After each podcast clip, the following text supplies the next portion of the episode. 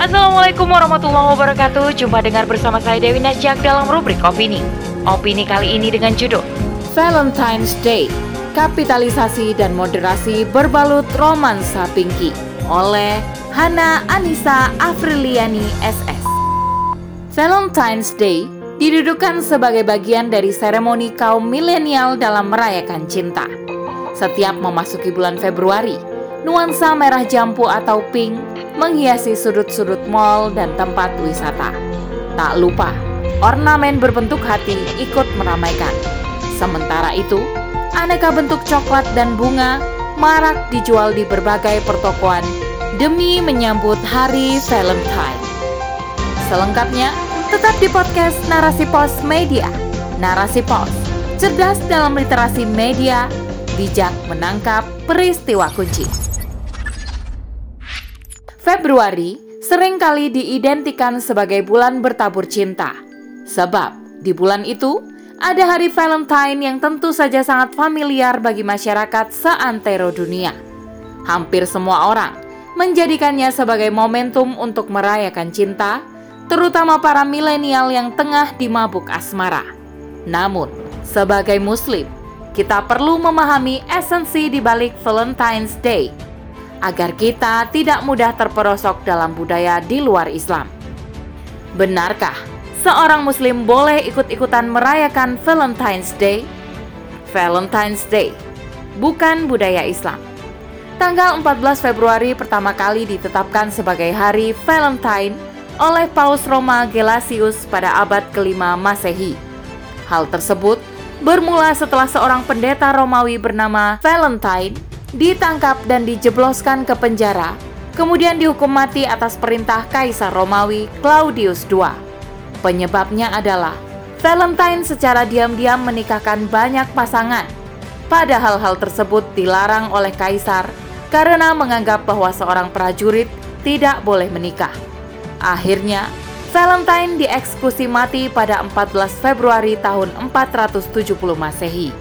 Sungguh, dilihat dari akar sejarahnya, Valentine merupakan budaya kaum Nasrani. Tak ada kaitannya dengan Islam. Sayangnya, masifnya kampanye Valentine's Day ke seluruh dunia menjadikan umat Islam pun turut mengadopsinya. Padahal, sudah jelas bahwa Valentine bukan berasal dari ajaran Islam bahkan cenderung bertentangan. Sebab perayaan Valentine yang berkemas kasih sayang tak hanya dilakukan oleh pasangan halal suami istri, namun juga pasangan muda-mudi dalam ikatan pacaran. Hal tersebut jelas merupakan kemaksiatan dalam Islam. Mengungkapkan cinta kepada seseorang yang belum halal tak dibolehkan dalam syariat, apalagi sampai mengumbar syahwat kepadanya. Tak sedikit juga, perayaan Valentine's Day diisi dengan penyerahan keperawanan kepada sang kekasih alias ada aktivitas zina. Sungguh memprihatinkan. Dalam naungan sistem kapitalis hari ini, segala sesuatu dijadikan komoditas bisnis yang mendulang profit termasuk keberadaan hari Valentine. Para pengusaha berlomba-lomba membuat promo paket Valentine demi menarik pembeli atau customer. Bahkan, tempat-tempat wisata dan hotel pun banyak menawarkan diskon spesial di hari Valentine. Begitulah, kapitalisasi menyasar segala bidang kehidupan.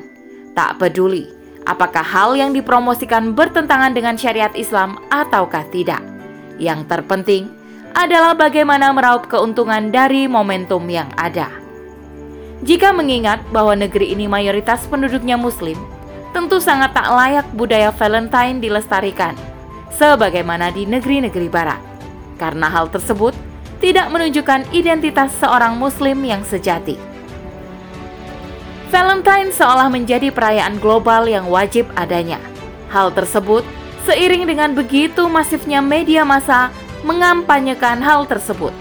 Valentine's Day didudukan sebagai bagian dari seremoni kaum milenial dalam merayakan cinta. Setiap memasuki bulan Februari, nuansa merah jambu atau pink menghiasi sudut-sudut mall dan tempat wisata. Tak lupa, ornamen berbentuk hati ikut meramaikan. Sementara itu, aneka bentuk coklat dan bunga marak dijual di berbagai pertokoan demi menyambut Hari Valentine. Tak banyak yang menyadari bahwa kaum muslim telah disusupi propaganda moderasi beragama dalam benaknya lewat perayaan Valentine's Day tersebut. Betapa tidak, kaum muslim dibuat mengekor pada budaya yang bukan dari Islam sampai lupa jati dirinya. Mereka ikut melegalkan hubungan di luar pernikahan yakni pacaran, bahkan membolehkan zina asalkan dilakukan suka sama suka. Sungguh, hal tersebut merupakan musibah yang nyata bagi kaum muslimin. Mereka diseret berperilaku sesuai arahan barat meski status di KTP adalah seorang muslim. Sungguh terbukti sabda Rasulullah Shallallahu alaihi wasallam bahwa kelak umat Islam akan mengikuti kebiasaan orang-orang kafir sejengkal demi sejengkal. Sungguh kalian benar-benar akan mengikuti kebiasaan orang-orang sebelum kalian sejengkal demi sejengkal dan sehasta demi sehasta. Sehingga sekiranya mereka masuk ke dalam lubang biawak sekalipun, kalian pasti akan mengikuti mereka. Kami bertanya, "Wahai Rasulullah, apakah mereka itu kaum Yahudi dan Nasrani?" Beliau menjawab, "Siapa lagi kalau bukan mereka?" Hadis riwayat Muslim. Itulah yang diinginkan oleh kafir barat terhadap umat Islam, yakni agar mereka menjadikan Islam sebatas ritual belaka. Sementara kepribadian Islam jangan sampai terwujud dalam individu seorang muslim. Begitulah hakikatnya propaganda moderasi dimainkan. Umat Islam dipaksa menggenggam sekularisme kuat-kuat. Hal itu tidak terlepas dari adanya upaya barat untuk mengadang kebangkitan Islam. Jika umat Islam memahami agamanya secara utuh, kemudian taat kepada ajaran agamanya secara kafah, maka umat Islam akan memiliki kekuatan untuk bangkit menjadi sebuah peradaban. Hal tersebut jelas merupakan sebuah ancaman bagi Barat yang saat ini menghegemoni dunia dengan ideologi kapitalismenya. Mereka takut eksistensinya terganggu tatkala institusi Islam tegak menjulang memancarkan cahaya Islam yang sempurna.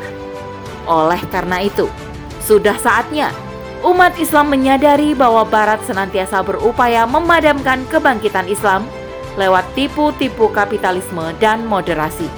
Dengan demikian, umat Islam harus memahami Islam secara sempurna dan menancapkannya sebagai sistem hidupnya, sehingga tak mudah terseret oleh propaganda sesat ala Barat. Umat Islam juga harus berjuang demi terwujudnya institusi penerapan syariat Islam secara kafah yang dengannya akan menghalau segala bentuk ide atau budaya sesat di luar Islam. Wallahu a'lam bishawab. Demikian rubrik opini kali ini. Sampai bertemu di rubrik opini selanjutnya. Saya Dewi Nasyak undur diri. Assalamualaikum warahmatullahi wabarakatuh.